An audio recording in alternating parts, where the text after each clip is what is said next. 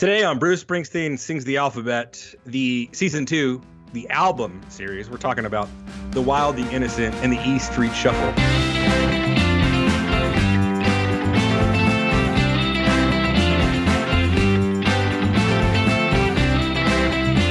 I'm JB Clark. I'm joined as always by Rob Carmack. Rob, how you doing today? JB, I'm excited, man. I'm, I'm ready to talk a little Wild, the Innocent, and the E Street Shuffle.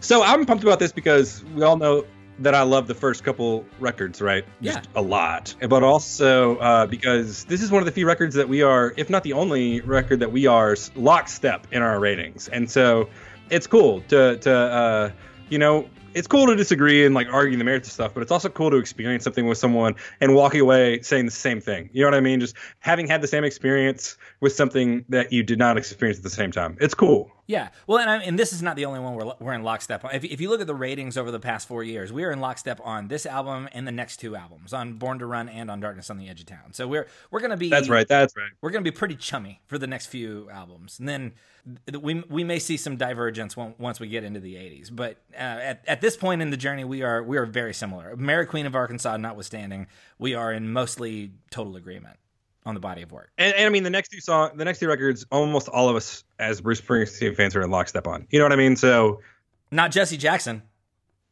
Well, right, right. not the not the, not the host of the other Bruce Springsteen podcast based out of this part of the country. yeah. the most yes, you're right. Most collector of Bruce Springsteen fans on the planet. Yeah. Uh, but yeah, for the most part, Bruce Springsteen fans are like really in lockstep on those two records, and so you know the other the other records are the ones that we that we kind of swap out on. So it's it's cool to be in lockstep. It is, and and we're going to talk a lot more about that as we go. And I, I do want to say, like, for those of you who listened to the previous episode and we're like, it maybe seems like we didn't know exactly what we bit off when we decided to change the format for the second season. You're not wrong. In fact, JB and I were just off mic having a conversation about how part of changing the format of a, of a podcast that you've been doing for four years is realizing, like, oh, we were sort of in a rhythm and we didn't know exactly how to do it with a different rhythm. Not to mention the fact, and I'm not any I'm other not, way, any yeah, or any other way. And I'm, I'll, I'll go ahead and take this one. I, I told this to JB off off mic, and I'll I'll say it again. I'm not I'm not proud, but I'm not ashamed either. I I sat down with a drink in my hand uh, last week when we got started, and the drink the drink became a lot more important to my system than I had I I, I, I timed it out incorrectly let's say. And so my yeah. my ability to focus and to keep the conversation on the rails uh, was not I was not at my best let's say. And yeah that's my fault but it's also uh, uh, the guy who the, the CEO of Tito's vodka I think has has something to uh, has to bear some of the blame for that whose well. last name is Beveridge? His name is Tito Beveridge. That's not real. Is it really? that's 100% that sounds like a story from the. Onion. His name is Tito. No, his name is Tito Beveridge. Oh my gosh! Well, my new boss. Uh, speaking of the Onion, my new boss.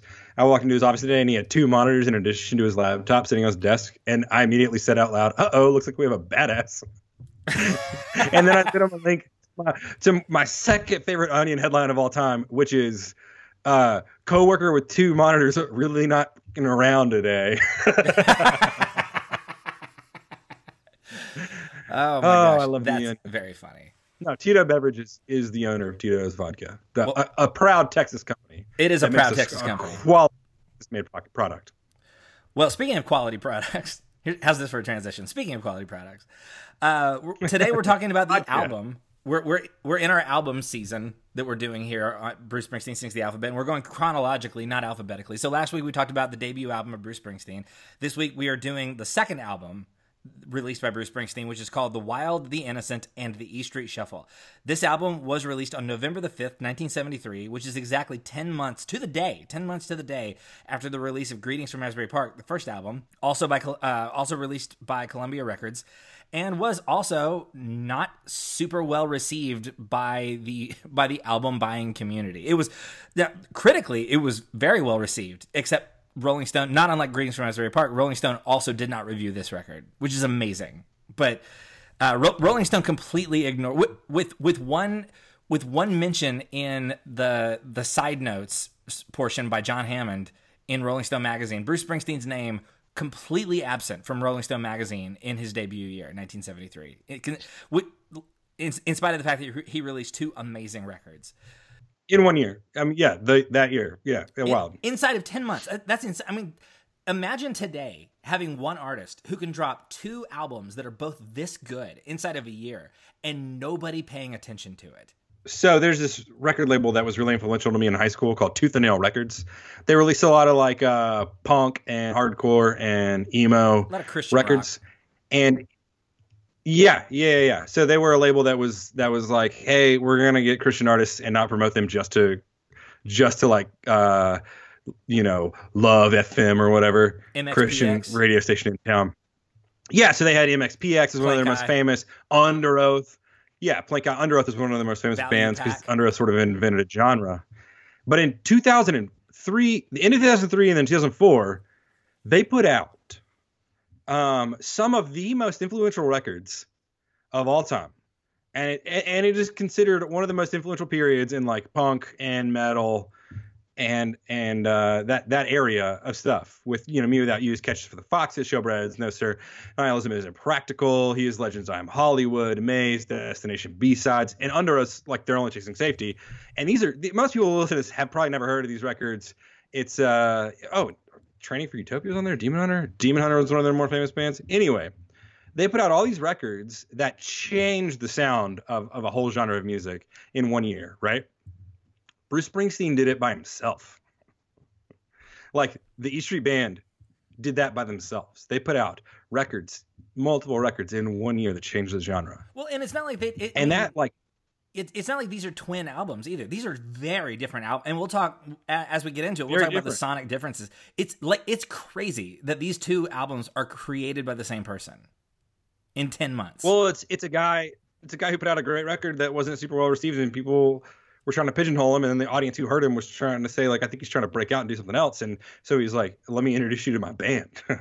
let me show you what I can do with a band. yeah, and we- and we'll get into that. But yeah, the difference between Greetings from Asbury Park and this record is Greetings from Asbury Park is largely a solo album. I, I mean, it's not a full blown acoustic album like Nebraska or Ghost of Tom Joad, but it's not a full blown E Street Band album. There's a couple of songs that feature the E Street Band, noted, most notably like Blinded by the Light and Spirit in the Night, but it, it is largely just basically Bruce on his own with with, with a couple of accompanyists. Yeah. and and and people weren't responding to it. Well, and most importantly, there were songs that Bruce was in charge of that Bruce wrote and then took to the studio, and then once there said, "Oh, this needs such and such," and he brought in a guy from the band.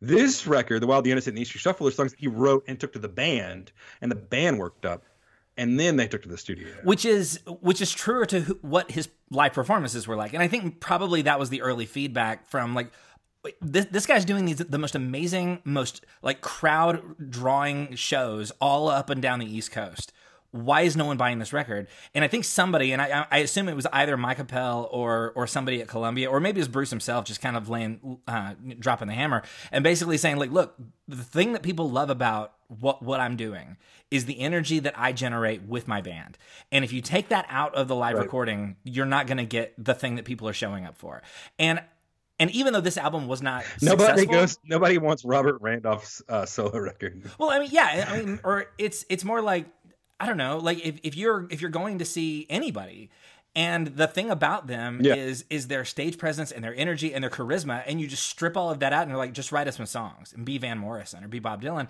You Yeah. you can't. You're not. That's not going to work. You know what I mean? So. Um, and and somebody rightly said like no no no we we need the band to be collaborator collaborators We- and this is by far the loosest album that Bruce Springsteen's ever going to make and and we'll talk more about like the Yeah. personnel and why that is but part of it is the overcorrect it's like swinging the pendulum all the way Oh yeah, swing the pendulum. For sure, for sure, it's swinging the pendulum. We talked about Kitty's back before. One of the loosest songs of all time.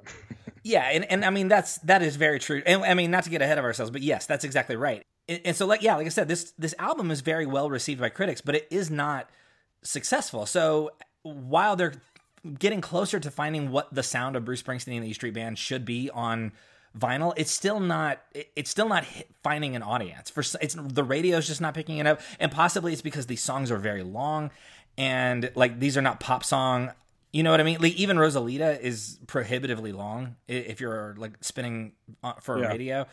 So anyway, I mean, yeah, we'll get into all this, but all that to say, it's a great record. Oh yeah, it's such a good record. Yeah.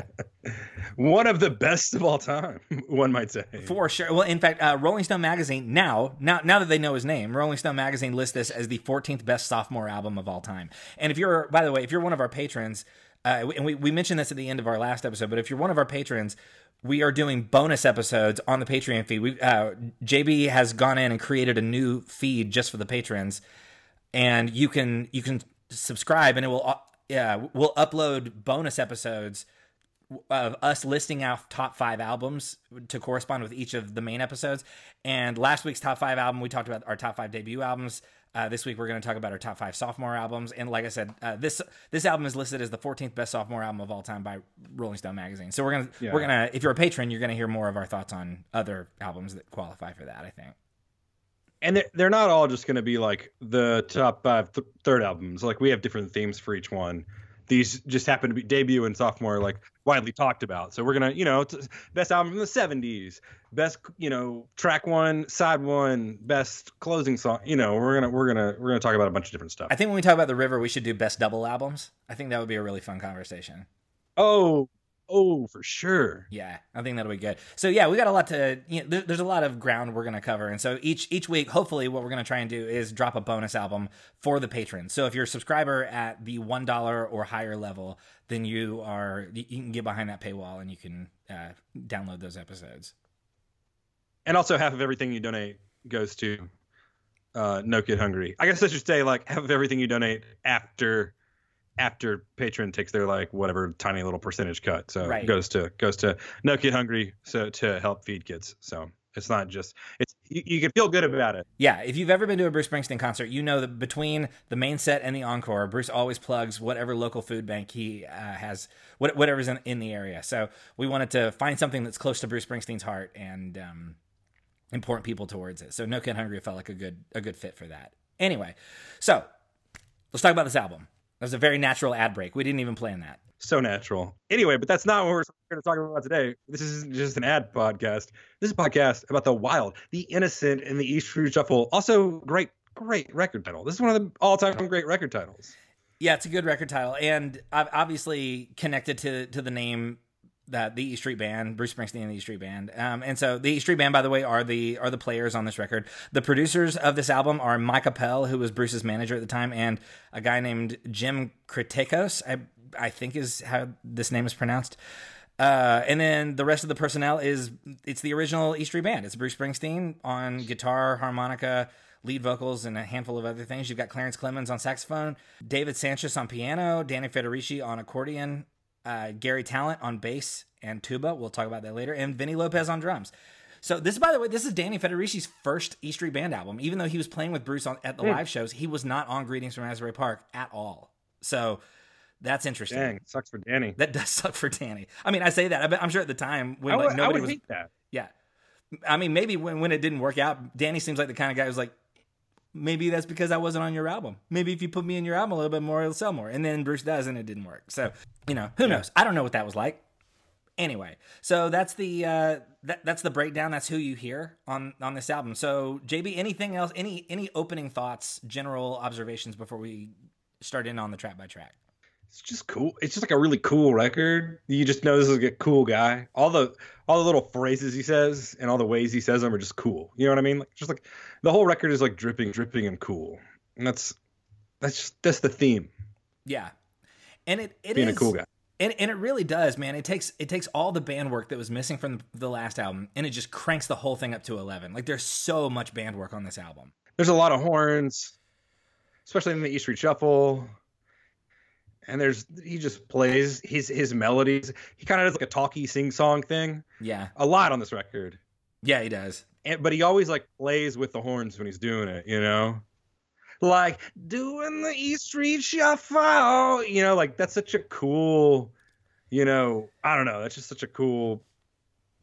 There were not there were not uh, white guys in New York in the er, in the 60s or the 70s doing that and like sincerely and not getting ridiculed for it. Does that make sense? It does, and and I wonder how much of that has to do with the it, at this point in the E Street Band, Bruce Bruce has some diversity at least. Like Davis Sancious and Clarence Clemons are are both people of color, and so um and so it's possible that Bruce was sort of been able to receive a little bit of guidance in in in, in be, being a white guy on stage doing this type of music. You know what I mean? Yeah. Well, and I mean, his band had had been very diverse for a while uh, at this point. Yeah. You know. Yeah. So. Well, yeah, I mean, there's if you read his uh, the the books about him, you, you see like some, there there were certain points where Bruce was traveling with like a dozen musicians, including like including like background singers and, and like horn players. Like I mean, it was crazy. I can't imagine how anybody was making any money if they were like if if you're if you're driving all the way to like Virginia Beach and you're getting paid two hundred dollars to split between eleven people. Like I can't imagine anybody was enjoying that very much. 200 bucks is a lot in 73 compared to now. I guess, but split between 11 But, people, uh, that doesn't sound yeah. great. Especially if you got to pay for like gas and Thinking about a guy that age convincing that many people to come along is cool to me. You know, this guy had something about him. This guy had some like this. Bruce could have started a cult. I think I mean, some might argue. some people would did. argue that he has. Yeah, Yeah. But I mean, like Bruce could have started like a very nefarious cult and and been and and been successful. Bruce you know, Bruce Springsteen started a cult, more and- successful than a lot of people have been. yeah, and Jesse Jackson has been interviewing every usher and uh, elder in the cult for the last uh, five or six years. Well, that's the thing. That someone could look at me and say that's a cult, and I, I I'm not certain I wouldn't say I know, and I'm going to join. Yeah, I mean, it's the like- coolest cult around. yeah, you got a cooler cult than this. Yeah, I defy you to find a cooler cult than Bruce Springsteen fandom. I defy you. So uh, anyway, let's let's let's get into let's get into the track by track. So track one, side one. You you pick up the vinyl, you drop, you put it down, you drop the needle. Side one, track one, title song, E Street Shuffle.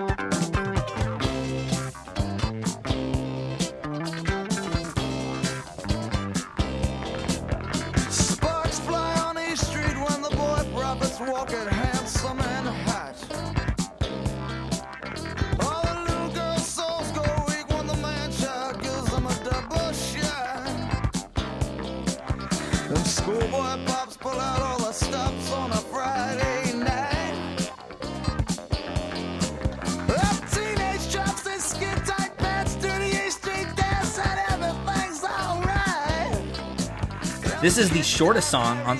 Yeah, the shortest song coming in at four minutes and 27 seconds, and like the first uh first little bit is some weird horn work that that uh for for 12 seconds for six seconds you're not okay with it. For 10 seconds you're worried about it. Uh, and then 15 seconds you're thinking i didn't sign up for this. And then right at like 20 you think oh that was masterful as soon as the guitar starts coming in and going cha, chicka, cha, chicka, cha, you know you're just thinking that was masterful I feel like the entire job of this song is to let the listener know this is not Greetings from Asbury Park 2.0. You know what I mean? Like just the, the Yeah, 12 seconds of horn work. Yeah, the 12 seconds of horn work is a way of signaling to every listener this is different. This is more. Like what, whatever whatever was stripped down about the last album, we're bringing it all back in. We're, we're loading. We're take, we're we're going into the back room where we keep all the instruments. We're pulling out every single thing, and we're gonna play them all. And that's what this song is doing. Yeah, In fact, um, one hundred percent. I don't know. Do you listen to Broken Records with Malcolm Gladwell? I have not listened to this last season, but I do. So there was an episode several months ago with uh, where he interviews Questlove. Have you listened to that one? Oh yeah, yeah, yeah, yeah. So so during the interview with Questlove, he uh, he because they're talking about all the different musicians that have come to play on the Tonight Show, and and Malcolm Gladwell says like, who have you played with or who have you seen that really surprised you and really kind of like amazed you? And Questlove said, "Look, I realize it's a totally cliche thing to say, but Bruce Springsteen like blew me away." And he said, "We we we had them come in Yeah. and and they did this song. They did the uh, the E Street Shuffle." He said, and Bruce like not only did all of the Roots play on this song along with the E Street Band, but also um like Bruce invites like everyone in the crowd to come dance on the stage while they're playing it and Questlove was like the stage Yeah. the entire platform where the, where the band plays every single night was an inch lower the next morning when they got back to work than it had ever been before Oh, like, wow. like they stomped the thing That's into the incredible. ground so yeah, th- that and this song really, I mean, that's a great picture of what what it is to listen to this song. It's like everybody, I mean, everybody form a line, everybody come out on the dance floor, everybody come be a part of whatever the thing is that we're doing. This is fully invitational, fully like let's let's open the doors as wide as we can and let's get this thing started. this song sets you up for what the whole record's gonna be. You already said that a little bit, but just like it's funky, it comes down real low at points and is is really earnest. It's cool. It's a it's reminiscent of a time and place, you know. Yes. Well, it's about posturing a little bit too. Like the E Street Shuffle is like, what do you do when you don't fully know who you are in a particular space and you're just sort of like faking it until you figure it out. The, the whole thing about like packed with Detroit muscle and like like the, all the the different types of people who sort of like show up on the scene. It's like uh all right, so I so there's this artist I really love, uh Rodrigo Amarante, and I saw an interview with him a little while back, and he he he talks about this word in uh, Portuguese. He's from Brazil. There's this word in Portuguese called saudade. Uh, I, I don't know if I'm pronouncing that right. S A U D A D E, which is is it's like nostalgia for a place that feels like home. Okay. So it's not like missing. It's not missing home. It's not being homesick. It's not nostalgia, but it's like this longing for a time and place that is is is comforting like home. Does that make sense? Yes, absolutely. It's a word that they have that other languages don't have.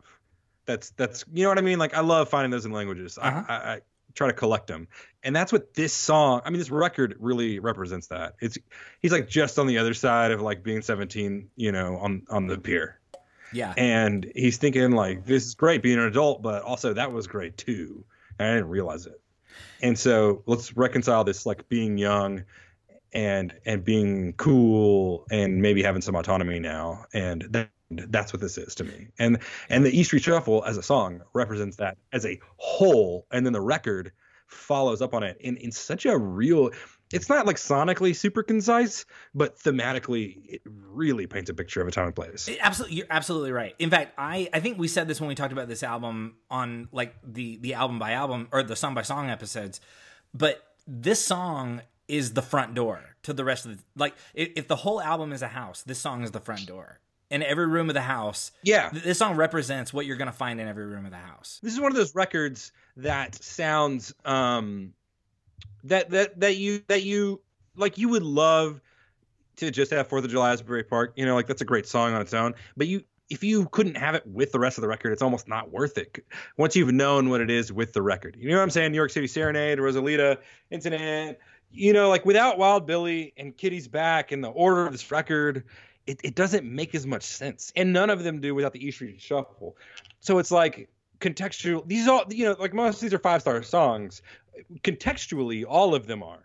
But on their own, some of them don't stand up as much as the others. Does that make sense? Yeah, well, I mean, yeah, and I think we talked about that in, in some of the individual song episodes too. Like, you know, this song, like we, we talked about, I think Wild Billy Circus Story, which we'll get to in a minute, but that that song is exactly what it needs to be and where it needs to be. But if you just like throw it on, if you're on shuffle and you and you just hit Wild Billy Circus Story, you're like, I don't know about all that, but like it doesn't it doesn't do all this. Yeah, but like, what other song are you to put side four, disc? You know, I mean, Right. track four, disc one. yeah, You know, you know, side A. Like that's the that's the song that you have to do there. That's what gets you to Incident. That's what gets you from Kitty's to Incident. Kitty's to Incident on their own, like without Wild Billy's, you're exhausted. You know, you just listen to four tracks and you're like, all right, three more. I'm done. I'm not going to do this. yeah, You know, and especially like Incident to Rosalita to New York City Serenade is such a dance, right? Because Incident and Rosalita, that's big. That's really big. But Rosalita gives you like a little bit of rest on it. And then New York City Serenade, sort of you take all that energy and sort of put you to bed. So, but if you had Kitty's back, Incident, Rosalita, New York City Serenade, like those four in order, or even the three without New York City Serenade in order, that's it. That's you're done. You're an insane person for putting. yeah. Well, and and also. And, and this shows you that I mean, while Bruce is clearly like figuring himself out. Sorry, I didn't realize I had that many feelings about. I didn't realize I had that many feelings about all that. Oh, you're good. all at once. Well, and, and that shows you like even though there's a lot of what Bruce sort of figures out as he goes, you know, as as a songwriter and as a performer, some of the things that were fully formed, it seems, right as he began as a recording artist, was the idea that the album needs to be a functioning unit. You know what I mean? Like the the overall structure. Like you see this with Greetings too, but e- like you see it, I think even more here, which is that the album in and of itself is is a narrative it's a journey and you it's an album is not just a collection of singles it is it is a movement through time and space and and this album does that and so like the Yeah. this song as well as blinded by the light on the on the previous record the thing that these two songs have in common is they are the front door to a journey or they- they're the first step on a long journey and um and and Bruce is a very very capable storyteller which obviously at this point we should all be fully aware of but um but yeah, East Street Yeah. Shuffle. It's it's a I mean, it is exactly what the first any if you take any of these songs and like move them around and you put anything else as track one side one here, it doesn't even Rosalita with all of its energy and fun. it's not that's not the that's not the correct answer for what the first tr- song on this album should be. The correct answer is the E Street Shuffle. Yeah. Yes. Um, Well, and E Street Shuffle's got the the cheering, and then the E Street has that guitar solo, like that Mark Knopfler unaffected guitar solo, that ends, and the song ends at like the end of the three minute, like the the beginning, right before four minutes, and then it picks back up into an interlude. It's the same sort of like turn that the rest of the song is, is based on, but it's an interlude up to Fourth of July Asbury Park. Because you can't just like have that solo and then go straight into Fourth of July. That's what I'm saying. It's like, this song is so perfectly. I mean, this record is so perfectly structured. it is it is because like in East Street. You can't have that crazy unaffected guitar solo and then have and then have this tiny little unaffected guitar so- guitar thing on Sandy. You've gotta you've gotta have that interlude, that like like 40 second or 30 second interlude that is just the end on on a modern song that would have been the second track is 40 seconds of that interlude. Yeah. I mean on a modern record that on a CD. Well, and uh, and which takes us into the the second track, which is Fourth of July, Asbury Park (parentheses Sandy). Sandy, the fireworks are hailing over Little Eden tonight. Forcing a light into all those stony faces left stranded on this warm July. Down in the town, the circuits full of switchblade lovers, so fast, so shiny, and so sharp. As the wizards play down on Pinball Way on the boardwalk way past dark. And the boys So you go out of the the E Street Shuffle and into Sandy, and this tonally this is an interesting move. You know, like he he he sort of Yeah. changes the tone, and this is uh, um, we're last week we we listed our, our three favorite songs after we went through the track by track. We're just gonna do it as we go. This is my third favorite song on this album. Okay. and and this is Danny on the accordion. And we mentioned before, Danny was not on the previous record, so like this is a really interesting like. Hey everybody, meet Danny Federici. you know what I mean? Like this guy. Yeah. This this becomes his signature song for the literally for the rest of his life. And this is such an interesting. Okay, also this is the first single off of this album, and the B side of the song was the E Street Shuffle, but the single was only released in Germany, which is so random. Like Columbia Records was like, nobody's gonna listen to this in America. The Germans will love it. Yeah. Well, you never know, man. I don't know if it did that well. Don't hassle the Hoff. Good point. It was this and the ha- and the Hoff. Yeah, I, I think that uh, this might be my third favorite. I know that I think East, East Street is definitely my first. I think Ooh. this might be my third. Interesting. So we're already hitting one and three, and we're just to track number two on on the whole thing. Yeah, I don't know. I don't know if I can say this is my third. I, I don't know that I can rank these rec- songs on this record. It's- it's honestly, if very I'm being difficult. honest. Yeah. Um. So There's like I've got four number ones and then like a number two and then some threes. hey, I'll allow it. Whatever. It's our podcast. So these these, I don't make the rules. these first two songs are really interesting too because um I, think on this album you see two sides of Bruce Springsteen.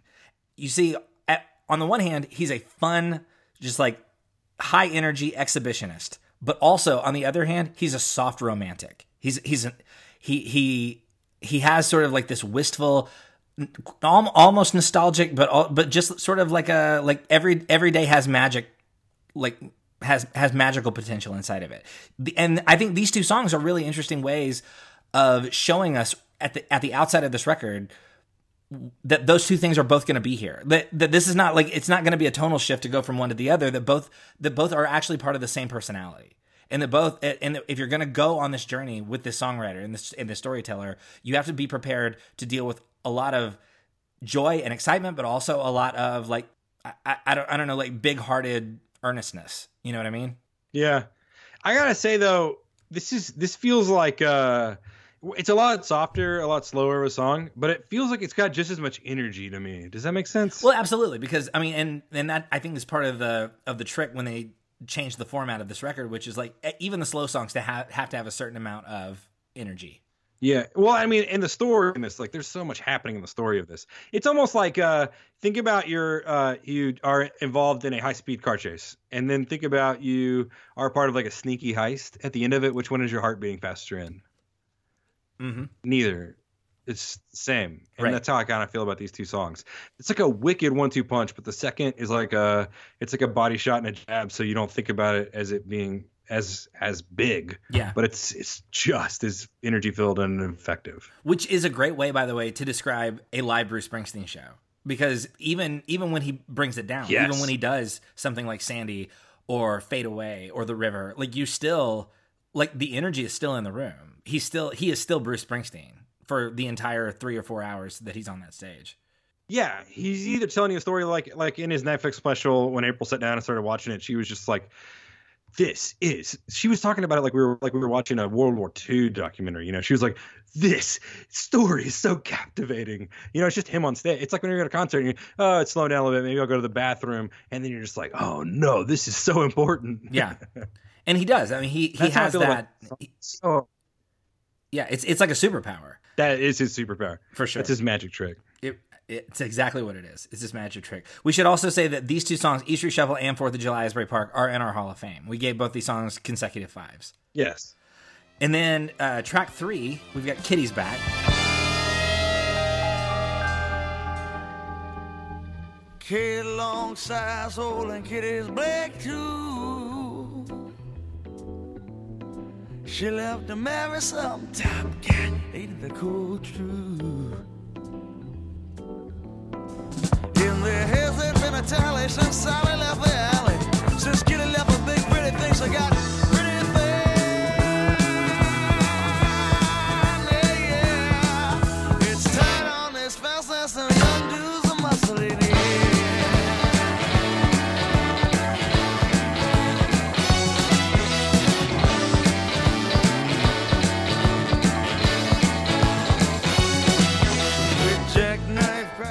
men- mentioned earlier, which is like the biggest, loosest, most band-oriented song on this record. It's very, very, very loose. Uh, it's a Vini Lopez showcase. Vini Lopez, uh, the Yeah. the original drummer of the E Street Band.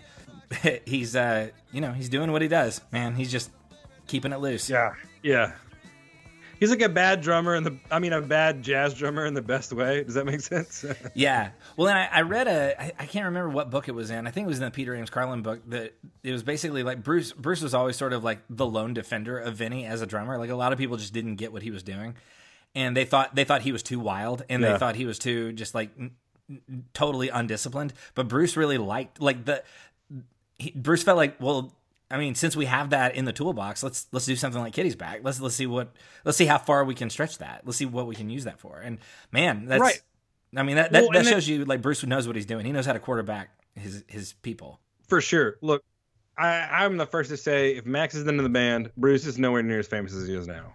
I'm not mm-hmm. saying he's not famous. I'm just saying like Max is a huge part of that. Max Weinberg, the current drummer of the E Street Band. You're you're saying Max Weinberg, the current drummer. yes. Yes, but Vini, if Max never joined the band, if Vini had always been in the band, I think Bruce would be almost as famous. Uh, for a different, like sort of for a different thing. I think his records would sound totally different, and he'd be just almost as famous for a different thing. Does that make sense? Interesting. I think I think drums are so much more important than a lot of people do. But like, and Max Weinberg, I mean, like, what is Bruce Springsteen's most famous song? Um, Born in the USA, Dancing in the What Dark. What is the most iconic part of Born in the USA? oh, the the opening snare pop. Yeah, for sure. the snare drum. Yeah, Yeah. that's what I'm saying. It's like I mean, like that's a microcosm too. That is the that is the greatest example, but it's also a microcosm, and so it happens all over. And and like it, it's no accident that on the most iconic part of the most iconic song that that the most iconic rock artist has put out is like his unassuming uh, like uh, drummer. You know. That is an interesting theory, sir. That Yeah, and I think Vini Lopez is a look. I love Vini Lopez. Mhm. There's a reason their first two records ranked so high for me, and and I think that if Vini Lopez had been the drummer throughout, Bruce would be uh, almost as famous. You just can't be so popular in a pop music sort of perspective without having a drummer who's as tight as Max Weinberg. So that's what I'm like. He wouldn't have been as famous. it's an interesting theory You for sure. have to have. Yeah, you have. It's it's it's not it's not a theory. I'm It's- just joking. It's the very like, definition Vini of a theory.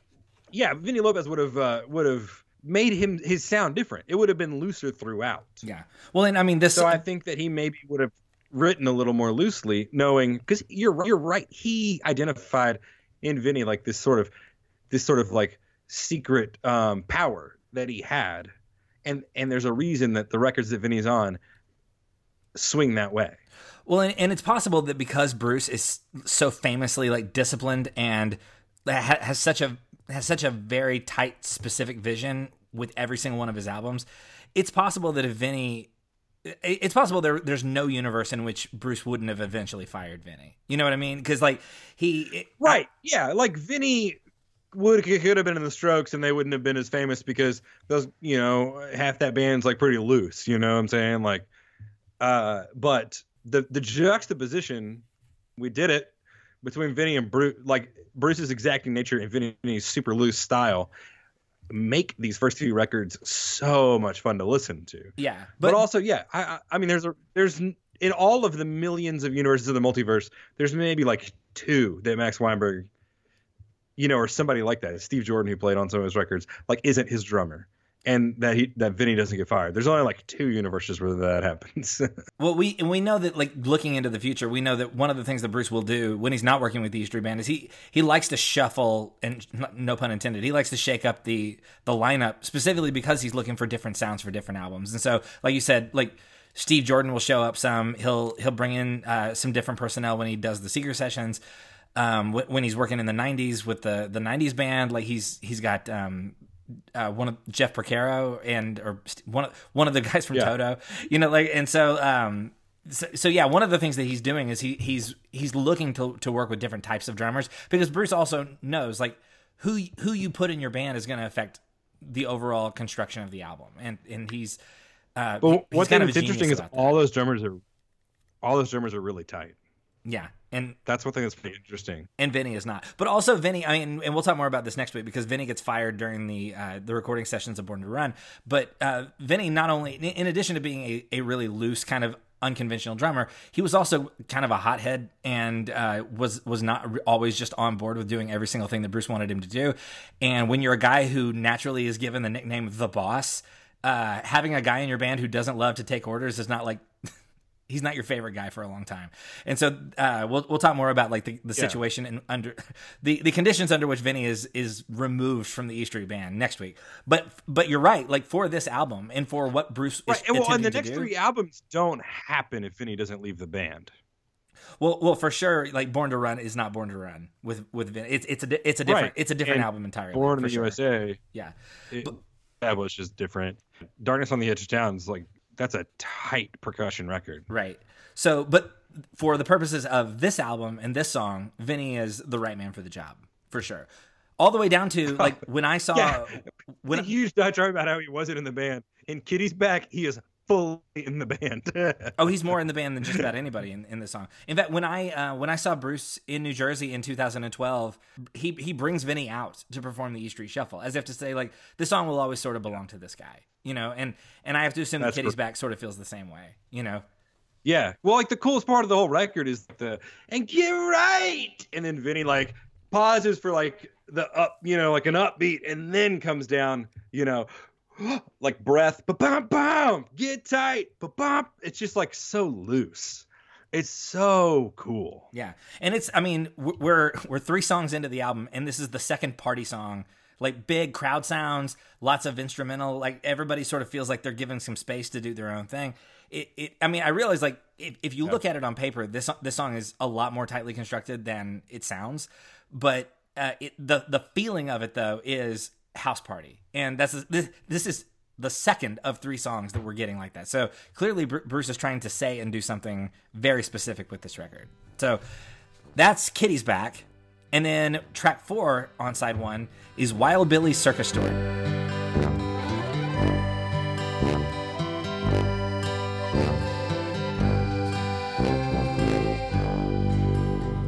machinist climbs his Ferris wheel like a breeze.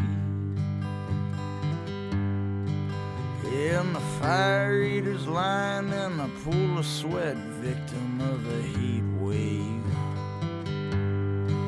Behind the tent, the hired hand tightens his legs on the sword so wears blade. Now, this song is very different from anything else we've heard from Bruce so far. And this, by the way, on this album, JB, you and I both ranked this as a 3.5 out of 5, which makes this technically the lowest rated song on this album for us. And and we had a Yeah, couple of people who sort of like pushed back against us a little bit, and then they looked at look, looked at the rest of the track list and were like, well. I mean, yeah, Wild Billy's Circus Story is a very good song, but it also, in comparison to the rest of the songs on the album, is is probably the least strong of those songs. Which is not to say anything negative about the song; it just tells you a lot about the strength of the album overall. You know, Yeah, it's definitely like a weird, and I think it says something to Bruce fans, uh, and, and people who are picking this record up, thinking, "Am I going to follow this guy?" He's saying, uh, he's saying, "Oh, I've got a weird streak in me." You know, you're gonna get you're gonna get some some deep Americana. You're gonna get some uncomfortable Americana. and a tuba. So if Garry- that's what you're looking for. Yeah, Garry Tallent on the tuba, my friend. They toured with a tuba in the van. What? yeah, that's that's incredible. I love it. I love a tuba. A tuba takes up more space than a drum set. And they toured with a tuba in the van. Yeah, So, I mean, and really, and the, thematically, and it, it would be easy to hear this song and think thematically that Bruce is breaking the format because so far the, the format has been like party atmosphere, nostalgia, romanticism, big sort of like feelings and emotions and painting a big setting. And here it's it's a it's a smaller song. There's a tuba, but really what this does is this song thematically it harkens back to Bruce's love of show business, and and it's sort of like a reminder Yeah. of the first time Bruce ever like realized that there was magic going on behind the curtain was when he went to the circus when he was a kid, and so this is Bruce sort of like remembering that and realizing like every like every party has a backstage. Every every show has a backstage. The circus the circus is more interesting behind the curtain than it is in front of the curtain. And bruce's whole life he or up to this point bruce has spent his whole life trying to get himself behind the curtain. And so that that stays inside the theme of of the album because it's all about exhibitionism and fun and romanticism. And like he, in Bruce's mind there's nothing more fun and exciting and romantic than behind the scenes at the circus. Yeah, for sure. So, any thoughts on any new thoughts on on this particular song? No, it just feels like uh it feels like if you're a first time listener, you're like, uh, Tom Waits, and then and then you you know, and then you hear the rest of the record and you're like, oh, that was that an outstander, and then you hear the rest of Bruce Springsteen's career and you think, oh no, he was trying to tell me something for sure. Even though Tom Waits won't go to make stuff like this for another like 10 years almost, but right, right, yeah. at this guess- point he's still like a balladeer. yeah, because I I came to this way way later, so that's Yeah. How interesting would it be if, right. if somebody sat down with, with Tom Waits and he's like, "Hey, tell me about trom- like swordfish trombone." He's like, "Oh, I was just listening to Wild Billy's Circus Story, and I was like, I'm gonna change my whole atmosphere, and that's what I did."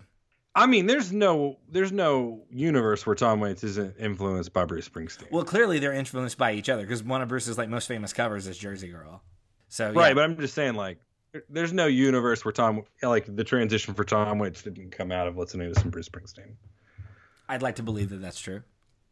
I've never Yeah, heard I'm Tom Waits say as much, thing, but, but I'm just sure. saying, like, whenever you're, whenever you're sort of like falling out of the zeitgeist into like something else, there's always something on the edge that Mm. kind of, you know what I'm saying, like, that kind of moves you out of out of standard pop culture into whatever the thing is that you move into, and like, I think Bruce is that for a lot of people, in and out of pop culture. I'm sure. Well, in, in '73, it was still like really cachet to listen to Bruce Springsteen because like nobody had discovered him yet. So if Tom Waits is you know bopping around, also getting his career started and listening to new stuff, like this probably would have caught his attention.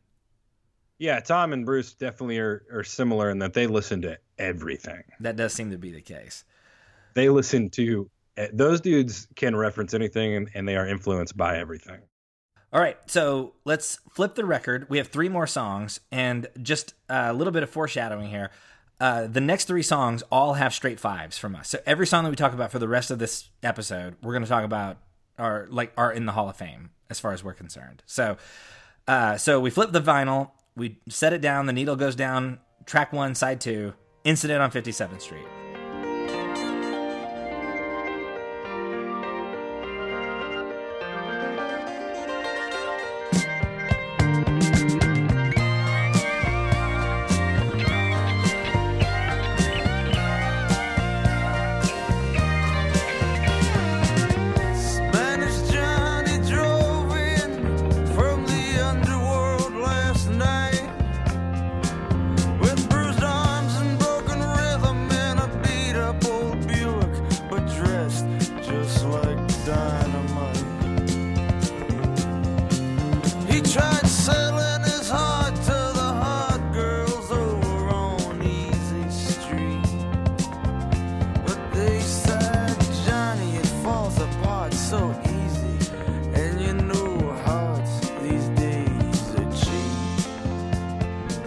My MVP of the album. This is in my top five all time favorite Bruce Springsteen songs.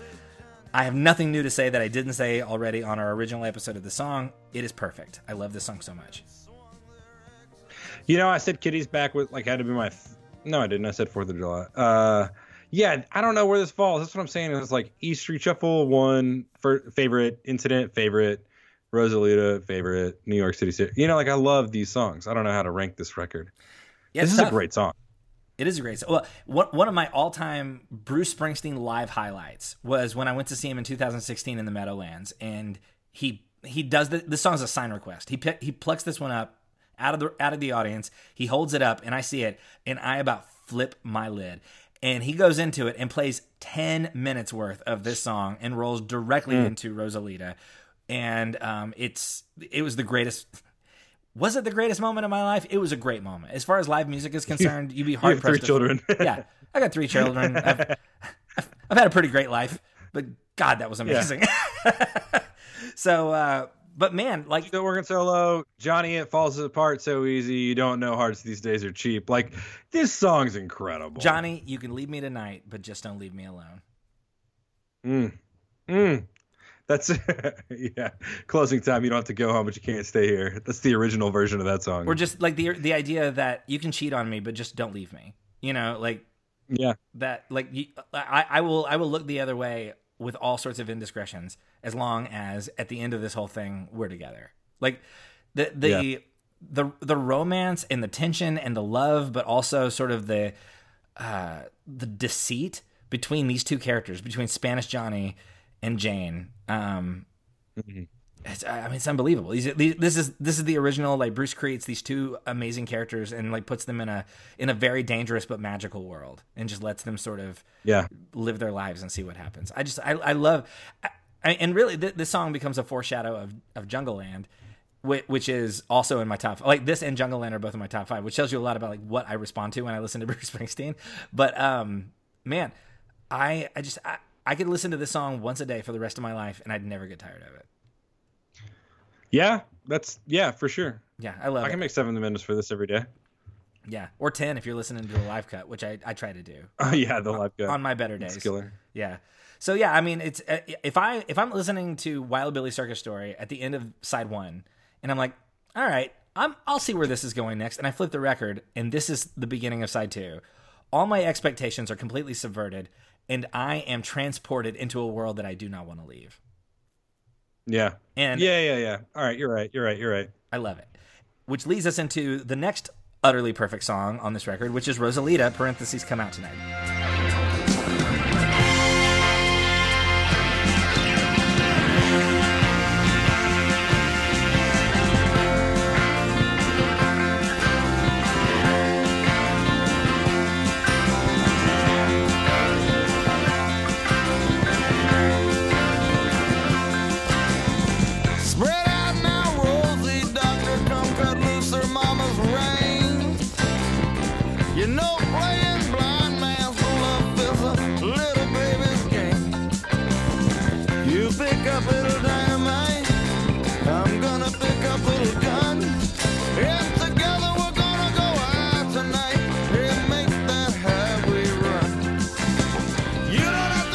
For a long time, this was a live staple at Bruce Springsteen shows. This is what people were showing up to see. If, if Bruce in the early 70s did a show and didn't close with Rosalita, I would imagine there would be uh, rioting. Like there was there was a Some lot riots, yeah. a lot of joy. Like Bruce, I mean, in fact, very famously, when Bruce in 1988, when Bruce would go on the Tunnel of Love Express tour, he retired this song. And one of the great complaints of lifelong Bruce Springsteen fans at the end of those shows was, "W- "But what about Rosalita, though? Like, are you kidding me? We, we came to a Bruce Springsteen show and he doesn't do Rosalita. What are we even Play doing? here?" Rosalita. Yeah, and and he would continue to not do Rosalita until the Magic Tour, 30 years later. No, 20 years later. 20 There's years so later. many good. There's so many good lines. Oh, it's, it's great. Well, and, and it's the. It, but by the way, this is my second favorite song on the album. This is number two. Incident is number one. Rosalita's number two. Sandy's number three, and and technically this is the second single off of the album. But the uh, th- this is interesting. This was not released as a single until 1979. So this this album comes ah. out. They release one single in Germany, and it's Sandy, and it doesn't go anywhere. And in 1979, once Bruce has been touring pretty much nonstop for eight years at this point, and everybody everybody has seen Bruce live, is realizing like, oh no, nobody bought the album that Rosalita is on, but everybody loves that song. So we're just gonna we're just gonna go back and we're gonna press a new single solely due to the fact that the the live shows were so popular. That uh yeah, well your daddy says you know you don't have any money, you know, and then skips forward a little bit because it's a record company, Rosie just gave me a big advance. Oh yeah. Yeah, I love because because the trope, of course, is like nobody wants their kid to date a musician, and Bruce is like, yeah, that's too bad because I just got a big advance. Like I, I love that he's totally like gloating, which is so funny also because like maybe he should have written this song or after Born to Run. You know what I mean? Because when Bruce puts this album out, he is not a successful musician by by the standards of like the He's record got, company. he's got more money than he's ever had. He definitely does, but he's also like he has he has one failed album under his belt. There's no guarantee that this one's going to succeed, and I love his confidence that he's going to put this on. The record company just gave me a big advance, and in parentheses, and nobody knows if I'm to earn it back, but uh, but I definitely got a big advance. So I got it. yeah, so I, I do love the confident, and it's another party song. It's a song like it's got the hey hey hey hey, and uh, the Yeah. um, your papa says he knows that I don't. Like, there's a lot of stuff in this song that just like, and really in this whole album that just like begs the crowd. Like, if you're if you're on if you're not on your feet by the end of this album, you are dead on the inside. You know what I mean? Oh I yeah, mean? the call and response on Papa Papa says you know they ain't got any money is so much fun. It's so good. It's so much fun. And I mean, let's like like I said, like this was this is a live staple forever. And even uh in on the Magic Tour, the reason Bruce starts doing it again every night is because people are showing up with signs literally every single night that say some version of "Can Rosie come out tonight?" And Did he did he play this in Dallas? yes, I, th- I think on on the River Okay. Tour in uh, in Yeah. 2016, I think he was pretty much doing it every night. That- all right, that's what I thought because I was gonna say it sounds so live on the recording that if, if he didn't play it then it feels like I've seen it live. I want to say. I haven't seen it live. the at organ is show. so good. I think I've seen it live at almost every. I, he didn't do it the first time I saw him on the Magic Tour in 08, but I think I've seen him do it every other time I've seen him. So it, Yep. it's it's pretty. It has pretty much re-entered the the staple. Uh, At least when he's with the E Street Band, he pretty much does it every time, or at least he has in recent tours. So um, yeah, I mean, what what else is there to be said about Rosalita? It's a it's an incredible, amazing, perfect, just rock and roll powerhouse song. Yeah, man, it's what's up. You know, this It is song is what's what's up. That's that's a very good way of saying it. And then New York City Serenade.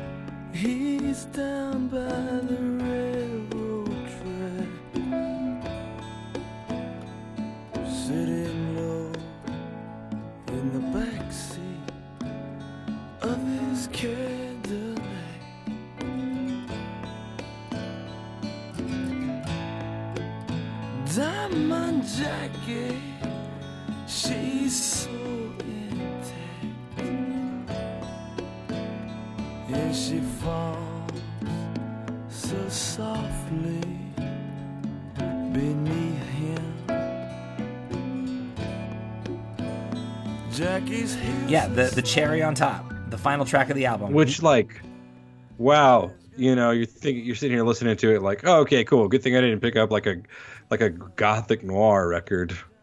it is interesting that Hmm, wait till this piano part hits Yeah, it is interesting that the last song on both sides of this of this album are sort of like they sort of like defy the style. You know what I mean? Like the rest of the Yeah. album is pretty much a party album, and then you've got Wild Billy's Circus Story and New York City Serenade. They're like, yeah, but there's more here too. Like there's there's some real like professional musicianship that we don't want to just overlook. And New York City Serenade. Well, and it ends. This record ends the same way it begins. It begins with like dissonant horns, going into like some some sort of like interesting sort of kind of jazzy bits, going into just like a band warm tune up, going into a super funky guitar part, right? So you, it slowly fakes you out and then introduces you to like cool. And New York City Serenades is the same thing on the way out. It's like this this big uh this big sort of um almost like medieval piano part that that somehow starts to become jazzy in the middle. Mm-hmm.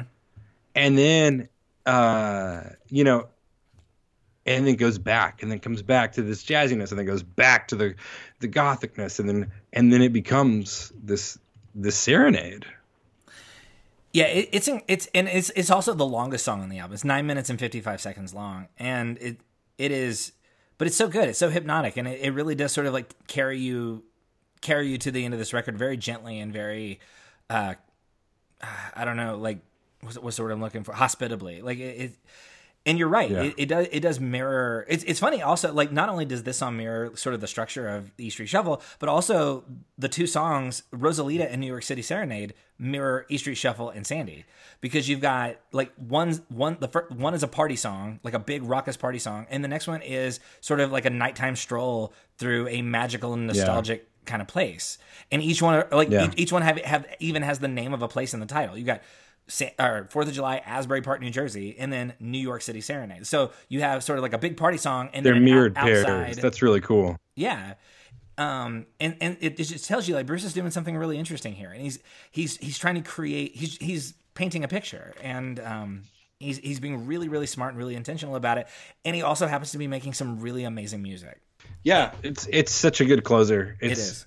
it's one of those like i don't i almost don't even want to talk about it like i just go listen to it you know Yeah. just you want me to play it again Yeah, it's great Yeah. Uh, I- will say the strings were arranged by uh, E Street Band piano player David Sancious, uh, who we should probably be talking about just more. He was like, it's amazing like how much er- er- early influence he had on the E Street Band before he left the band after the re- after the making of this record, or after I guess after the tour.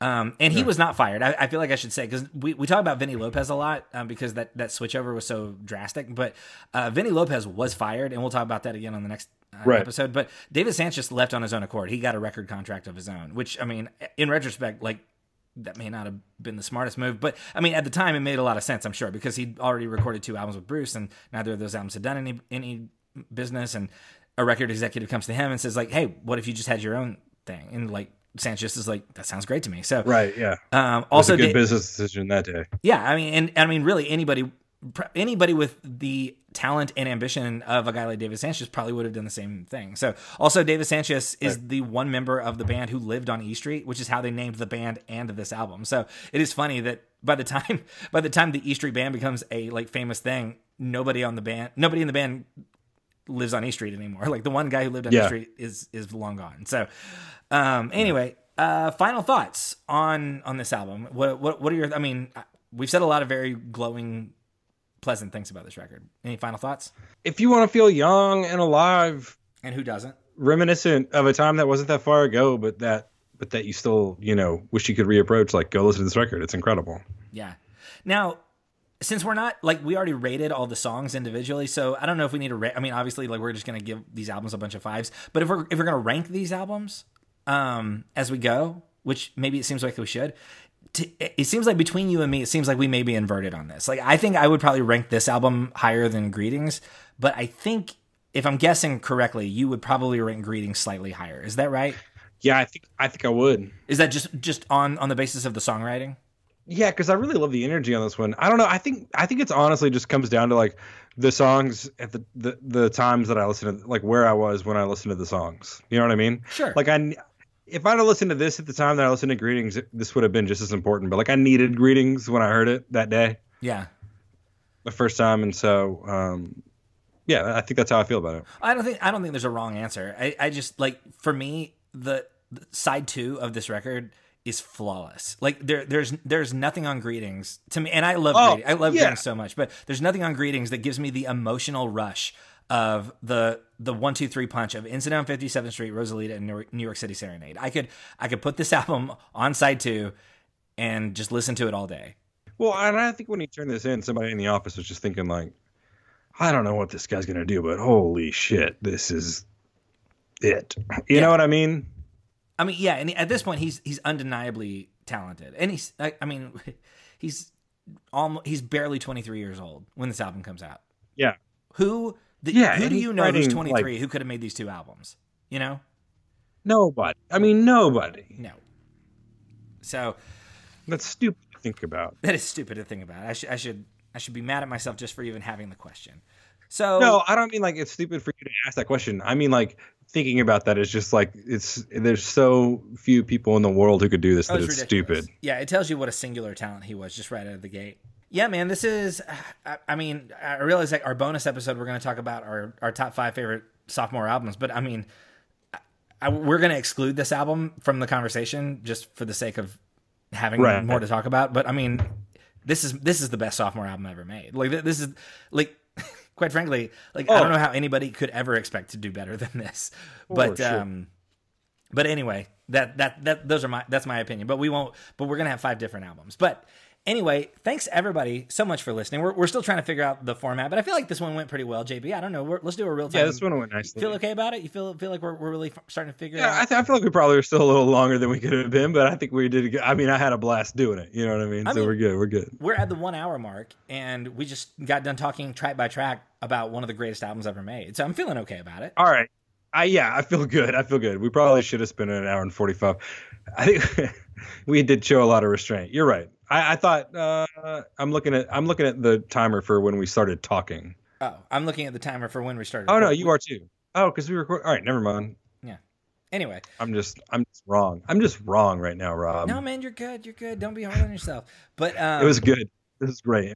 This, Yeah. is, this is feeling nice. I'm I'm enjoying these album conversations because, like I said very early on, like I've never until now I've never listened to so, uh, records song by song, and so this is such a uh, sort of a refreshing reprieve back to like sort of the way I listen to music, and, and I'm having a blast. Yeah, well, and I mean, I think I think this is probably, and I say this having like we did 368 episodes about individual songs about by Bruce Springsteen, but I think even even Bruce would probably say like I would prefer you consider my my music album by album. Like it does seem like he he constructs these albums so intentionally, and it feels it feels right to be talking about them in their proper context. Now, if you're sitting there and you're listening and you're thinking like, whoa, whoa, whoa, there's some like you didn't read any of the lyrics, you didn't talk about a lot of the individual instrumentation. You're right because we have we have it literally we have one episode about each and every song on this record and so if you want to hear us talk a lot more thoroughly like 30 minutes at a time about each of these Yeah. songs uh, you can go back and find all that stuff in our archives but um, so we, we wanted to not just like sit here and repeat ourselves we wanted to talk about the album as a whole um, you know and, and kind of consider it through those lenses now that we've broken the whole thing down so Anyway, if you're new to the podcast and you're like, whoa, whoa, whoa, talk more about each song. That's we, we did that already. So p- please feel free to go find that. Uh, but you know, if you've been with us for a while and you know that, then you know, thanks for continuing to listen, even though you know you, you know that we already like these songs. So you know, sorry we already spoiled Yes. the surprise for you. But once again, if you're a patron, you can go over and you can subscribe to the bonus feed, and you can listen to our top five episode about our favorite sophomore albums of all time, excluding Wildly Innocent and the Street Shuffle, of course. So, um, JB, any final thoughts before we sign off? No man, go listen to the wildly Wild the Innocent Issue Shuffle and then join us for our bonus discussion. Absolutely. And then if you will join us in the feed next week, we're going to talk about the album Born to Run, uh, a little known album that This is why you all signed up for this, Yeah. is so that we could all talk about Born to Run as an album, right? That's what we're doing. the odds are very doing it. good. Yeah, the odds are very good that people are going to skip the this out this episode and the previous episode and just go and jump right into Born to Run, which is fine. That's fine. That's what people do. Anyway, podcast Such is on, it's an on-demand medium. People can do whatever they want. Anyway, thanks everybody for listening. Go uh, join the Patreon page or, or check in on the Patreon pa- Patreon page if you want to, if that's something you're interested in. And uh, otherwise, we will uh, talk to you guys next week when we talk about Born to Run.